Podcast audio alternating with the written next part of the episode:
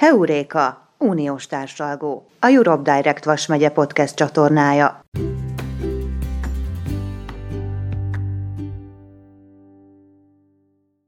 Folytatódik podcast sorozatunk a mai adásban. Beszélgető partnerünk Simon Ádám, a Nemzeti Ifjúsági Tanács Vasmegyei delegátja elnökségi tagja. Többek közt a szervezetről, annak működéséről, ismertségéről és a 2022-es ifjúság évének programjairól is beszélgetünk. Külső helyszínen készült beszélgetésünket most hallhatják.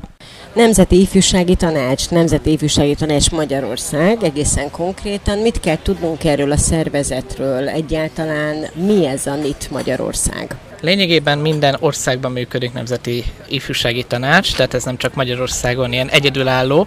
és azért is érdekes ez most ez így 2022-ben, hiszen egyik oldalról az ifjúság európai évét ünnepeljük 2022-ben, ez európai szintű program, másik oldalról pedig 10 éves a Nemzeti Ifjúsági Tanács, tehát idén ősszel, télen ünnepli fennállásának tizedik évfordulóját a Nemzeti Ifjúsági Tanács, amelyet nagyon érdekesen lehet körülírni, hiszen amellett, hogy a magyarországi ifjúsági szervezetek legnagyobb szervezetéről beszélünk,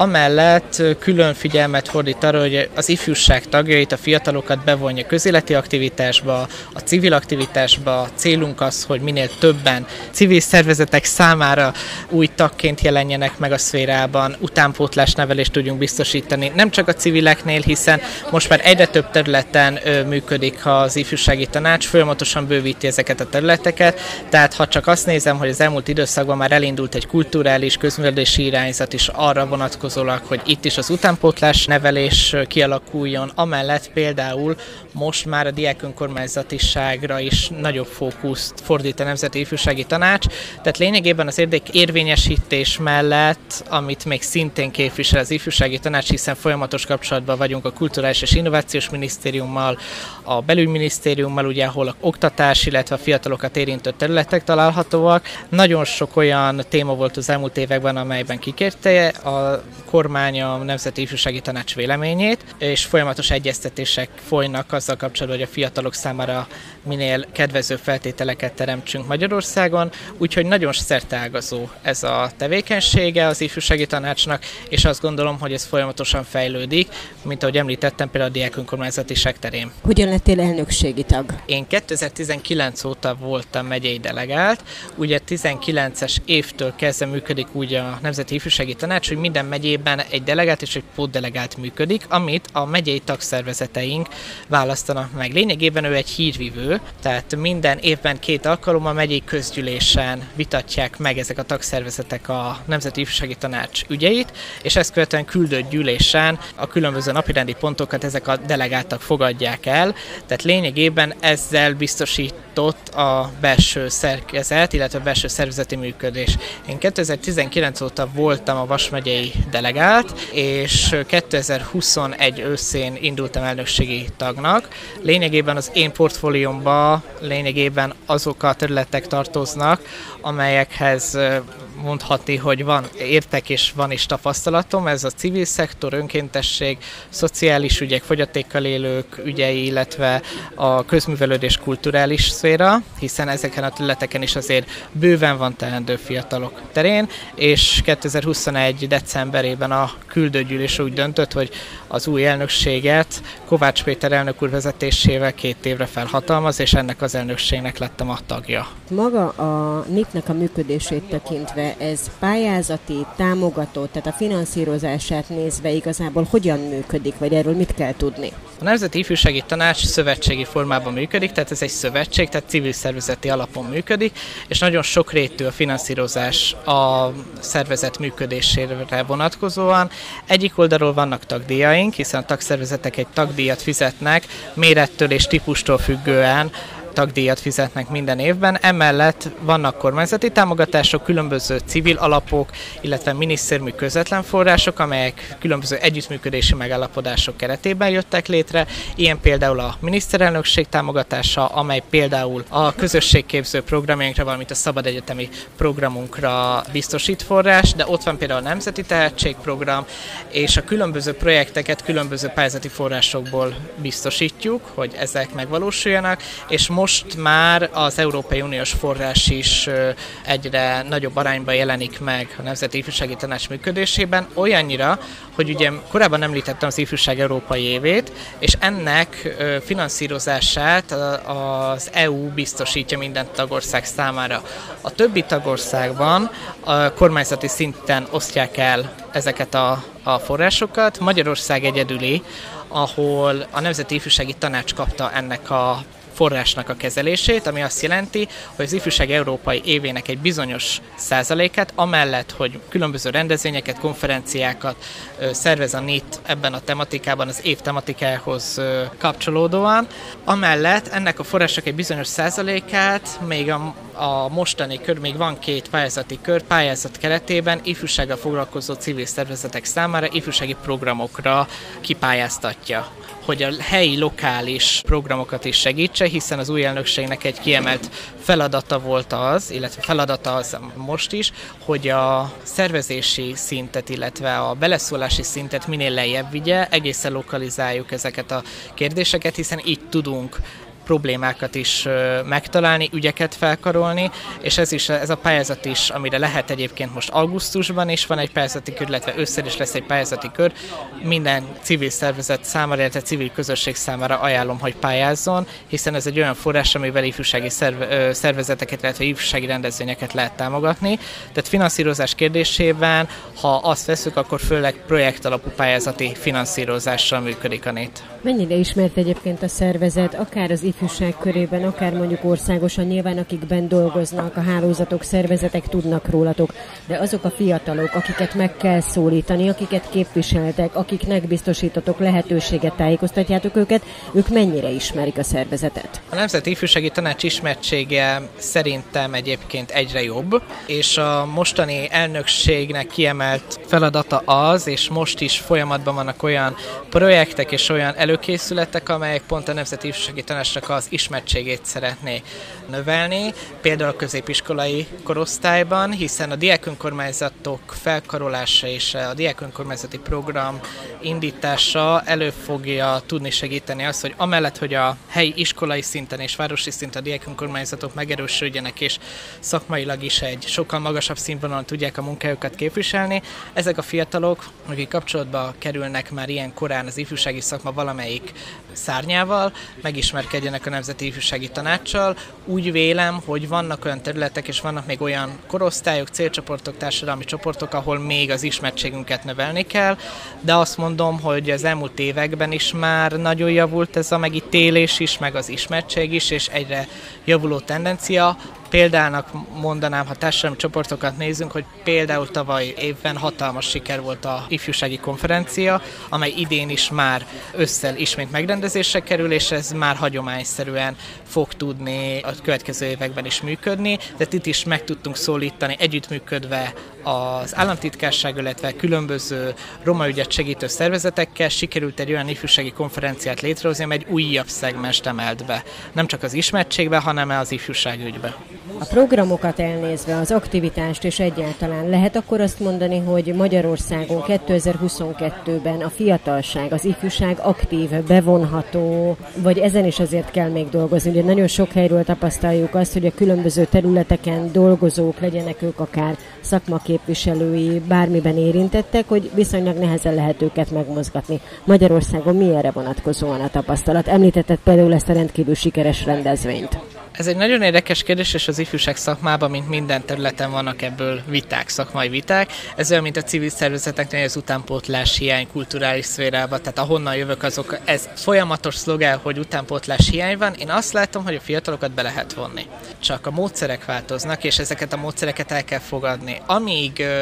vannak olyan szervezetek és intézmények, és van olyan felfogás, amely mondjuk a, az okostelefont és okoseszközöket kizárja a fiatalok aktivitásából, és azt mondja, hogy mindenképpen fizikai aktivitásra van szükség, és ezeket az eszközöket ki kell zárni a mindennapokból, addig az a fiatal nem lesz aktív. Másik oldalról a szemléletváltásnál is oda kell figyelni arra, hogy véleményem szerint az a legnagyobb probléma az ifjúságügyben, hogy nagyon nehezen jön létre a párbeszéd a különböző korosztályok között. Tehát ezen mindenképpen finomítani kell, hogy az idősebb generáció és a fiatalabb generáció megértse egymást, mert létrejöjjenek közöttük kommunikációs csatornák, és az idősebbnek a tapasztalatát elfogadja a fiatal, de az idősebb meg elfogadja azt, hogy a fiatal meg innovál. És ezt a kettőt kellene valahogy összeágyazni, és ez egy, ez egy hosszabb folyamat, mint hogy egy-egy programmal megoldjuk, viszont azt lehet látni, hogy ezek a programok segítik azt, hogy, hogy ezek a szakértők, illetve ezek az emberek közelebb kerüljenek egymáshoz, és, és kicsit megújuljon a szakma. Tehát a fiatalok aktivitásával nincs probléma, a hozzáállást kellene mindkét oldalról javítani. Én annak a híve vagyok, hogy igenis felelősséget kell adni a fiataloknak, mert olyan feladatokat nem fognak elvégezni, ahol nincs felelősség, de hogyha felelősségteljes munkát bízunk rájuk, vagy olyan aktivitást adunk a kezükbe, ami tényleg látható eredménye jár, és, és tényleg nagy felelősséget jelent, akkor saját tapasztalatokból mondom, jelentősen megnövekszik azoknak a szám, akik komolyan kezdik gondolni azt a munkát. Itt picit a fejekben kell változtatni. Úgy gondolom, az ifjúsági tanács, ha projekteket nézem, más ifjúsági szervezetek is, de a, a NINT-nél különösen képen figyelünk arra, hogy a különböző projektek szinte minden, minden területet lefedjenek. Tehát egy fiatal, hogyha valami iránt érdeklődik, akkor megtalálja azt a programot, vagy azt a projektet, vagy nyites kapcsolattartót, akin keresztül bekapcsolódhat az ifjúsági tanács munkájába. Említetted az előbb pont ezt a talán egy kicsit ilyen szembenállás, de folyamatosan felmerülő problémát mindenképpen, hogy az online jelenlét, az okostelefonok, vagy éppen nem csak az okostelefonok, hanem az okos eszközök, amelyeket használnak a fiatalok, és mellette pedig a fizikai jelenlétnek éppen az elvárása vagy hiánya, amelyet sok esetben így kicsit kettősen ítélünk így meg. Gondolom, hogy azért ezt jelentősen befolyásolta az elmúlt bő két és fél éves Covid időszak is, amikor ugye fizikailag lehetetlenség volt a járványügyi, vagy a járványhelyzet miatt, hogy mondjuk fizikai rendezvények legyenek. Hát igen, az elmúlt két, év, két és fél év időszak kijöttünk egy koronavírus járványból, digitális oktatásból, két olyan generáció, illetve korosztály ment ki, úgy a közoktatásból, és került át a felsőoktatásba, hogy bizonyos rituálékat nem élhetett át. Ballagás, szalagavató, a normális érettség és az azt körülölelő különböző iskolai folyamatok, azért ezt akárhogyan nézzük, és lehet ezt, ezt felmérésekkel alátámasztani, vannak ilyen felmérések, de azt figyelembe kell venni a szakmának is, hogy mentál higiénésen a fiatalok számára mindenképpen megterhelő volt az elmúlt időszak, és például az ifjúsági tanácsnak az az egyik feladata, hogy ezt valamilyen szinten oldja. Például ezekkel a programokkal, hogy lehetőséget biztosítson arra, hogy, hogy találkozásokat generáljon a fiatalok között. És ez egy nagyon érdekes szituáció, mert azért mi is láttuk azt, hogy a rendezvényeken az első időszakban a létszámot tekintve a koronavírus járvány azért észleltette a hatását, és ennek ellenére sikerült mondjuk visszacsábítani a régieket, illetve általuk újakat behozni a különböző rendezvényekre, illetve különböző projektekre, de mindenképpen oda kell figyelni arra, hogy ez, ez az időszak semmiképpen nem, nem a stabilitást jelentette a fiatalok számára sem, és most ugye van egy háborús időszak, illetve van egy olyan bizonytalan társadalmi helyzet, amiben mindenképpen ö, valamilyen szinten egy stabilitást kell nyújtani például a nintek is a fiatalok számára, hogy igen, van egy ilyen helyzet, de ha ebben és ebben a projektben részt vesz, akkor mondjuk megoldási javaslatokat tudunk arra nyújtani, hogy mondjuk van egy társadalmi probléma, arra mondjuk hogyan alapíts civil szervezetet. Ahogy mondjuk egy szabad egyetemen volt legutóbb, olyan dolgokkal foglalkozott a különböző szekció, több különböző szekció, amely, amely a civil szervezeteket érintette, de volt szó a startupok világáról, a, az influencerek világáról, tehát próbálunk minél több olyan lehetőséget mutatni a fiatalok számára, hogy igen, van egy helyzet, de ez a helyzet átmeneti, és vannak rá különböző válaszok. Említettél programokat és lehetőségeket, illetve azt is, hogy az új elnökség azt a célt jelölte ki, hogy minél inkább meg tudja szólítani, lokalizáltani és azokat az érintetteket, a fiatalokat, akikhez tulajdonképpen fordul, akiket tulajdonképpen képvisel, vagy szervezetbe gyűjt. Ezzel kapcsolatban van-e olyan program, amely nem országos, hanem konkrétan mondjuk Vas megyei, vagy akár regionális, és a következő időszakban erre számíthatunk? Korábban például volt a Lépfel nevű projektünk, amely második etapja most zárul idén nyáron. Ennek pont ez volt a lényeg, hogy megy hely, helyi döntéshozókat, összekapcsolja a fiatalokkal, találkozási fórumot nyújtson számukra, és tudjanak egy párbeszédet létrehozni. Általában ezek a párbeszédek zömében, ha az országot nézem, a megyék között nagy különbség nincs. Elmondhatóak a különböző földrajzi adottságokból fakadó általánosságok, például a, a, a keleten a munkaerő hiány, nyugaton pedig a kivándorlás Ausztriába, most csak egy példát említve, de például általános problémáként mindenhol ugyanazok jelennek meg, ilyen például a digitalizáció kérdése, közlekedési kérdések városokban például nagyon érdekes, meg a vidéki városi kapcsolatban, hogy például a fiatalok ők tömegközlekednének, de ha nincs biztosítva az a tömegközlekedés, fejlesztési szint, amivel ez könnyű, akkor ők, ők is átülnek az autóba, és azzal közlekednek, és ez csak tényleg egy, egy dolog a, a nagyon sok közül, ott az a kérdés, hogy az egyetem az melyik városban van, a nagy egyetemek elszívják vidékről a fiatalokat, és a nagyvárosokba központosítja őket, miközben egyébként a fiatalok maradnának akár helyben is, vagy helyben lévő szorokozási lehetőségeknek a hiánya, tehát ezek mind olyan kérdéskörök, amiket folyamatosan például most is egy tanulmánykötetbe fogunk megjelentetni, sok változás nincs egyébként az elsőhöz képest, annyi, hogy a koronavírus azért itt is érezteti hatását, és most a következő időszakban mind az ifjúság Európai évéhez kapcsolódóan, mind új projekteket tekintve különösképpen figyeltünk arra, hogy ne csak Budapesten legyenek nagy rendezvényeink, tehát ez, ez mindenképpen egy új irány azt tekintve, hogy, hogy Budapesten belül is több helyszínen tartunk rendezvényeket, nem csak a, a NIT székhelyű szolgáló Budapest Európai Ifjúsági Központban, hanem különböző közösségi terekben próbálunk rendezni különböző programokat, valamint régiósan megyékbe és akár kisebb településeken, tehát nem csak megyeszékhelyeken, hanem kis településeket is keressünk régiós és megyei szinten. Ezeknek a programoknak az ősztől, ahogy elkezdődnek majd ezeknek a programoknak a szervezése, az lesz a fő iránya, hogy a szociális és önkéntes irányt fogjuk megerősíteni, illetve kicsit a kultúrába is bele fogunk kapcsolódni. Két irányzatot tudok erősen már most mondani, hiszen szervezés alatt van. Az egyik ilyen, hogy az önkéntességgel kapcsolatos, civil aktivitással kapcsolatos programok, tehát hogy miért jó az önkéntesség, ugye ez egy általános mantra, minden évben előjön, de szeretnénk egy kicsit gyakorlatilasabban bemutatni, közösségi szolgálatról is lenne szó, valamint nagyon fontos az, hogy például bevonjuk azokat a fiatalokat, akik esetleg mondjuk gyermekotthonokban élnek, ővelük hogyan lehet kommunikálni, vagy fogyatékkal élőkkel való kommunikáció, ami nagyon nagy hiányosság. Hogy a fiatalok számára megmutatni, hogy egyébként a fogyatékkal élőkkel ugyanúgy lehet kommunikálni, sőt, magánvélemény általában jobban lehet kommunikálni, mint a átlagosnak vélt emberekkel. Úgy gondolom, hogy ezek a programok mind azt fogják segíteni, hogy a fiatalok készségfejlesztését előtérbe hozzák, tehát ezek a programok nagyon arra fognak most hangsúlyt fektetni, hogy például ez a két éves bezártság után a fiatalokat egy kicsit visszahozzuk az életbe, ha lehet így fogalmazni, és bizonyos készségeit, kommunikációs készség, érzelmi intelligenciai készségek, megértés, együttműködési készségeket fejlesszük. A másik irány a kulturális közművelődési, ami nekem szívügyem, ott pedig sikerült idén már a Nemzeti Művelődési Intézettel közös munkacsoportot létrehoznunk, egy két éves tárgyalási folyamat lezárásával, és most már ősszel Vas megyében fog egyébként indulni ez a program, és hogyha itt sikeres lesz, akkor ez országos szinten is reméljük el tud indulni. Vas megyében fog elindulni ez a program, amelynek keretében az ifjúság, illetve fiatalok, érdeklődő fiatalokat különböző közösségi és közverési szinterekre,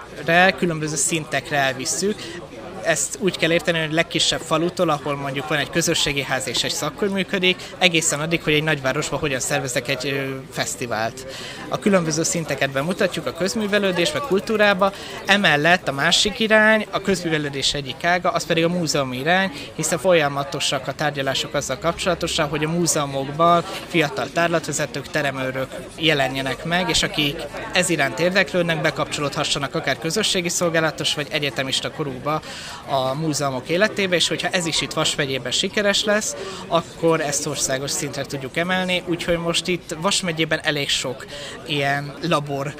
munka fog kezdődni így az ősz folyamán, ami szerintem itt nagyon erős, hogy itt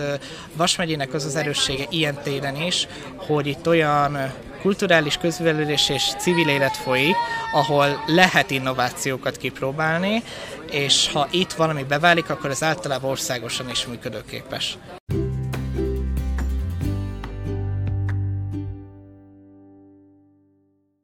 Heuréka, uniós társalgó, a Europe Direct Vas megye podcast csatornája.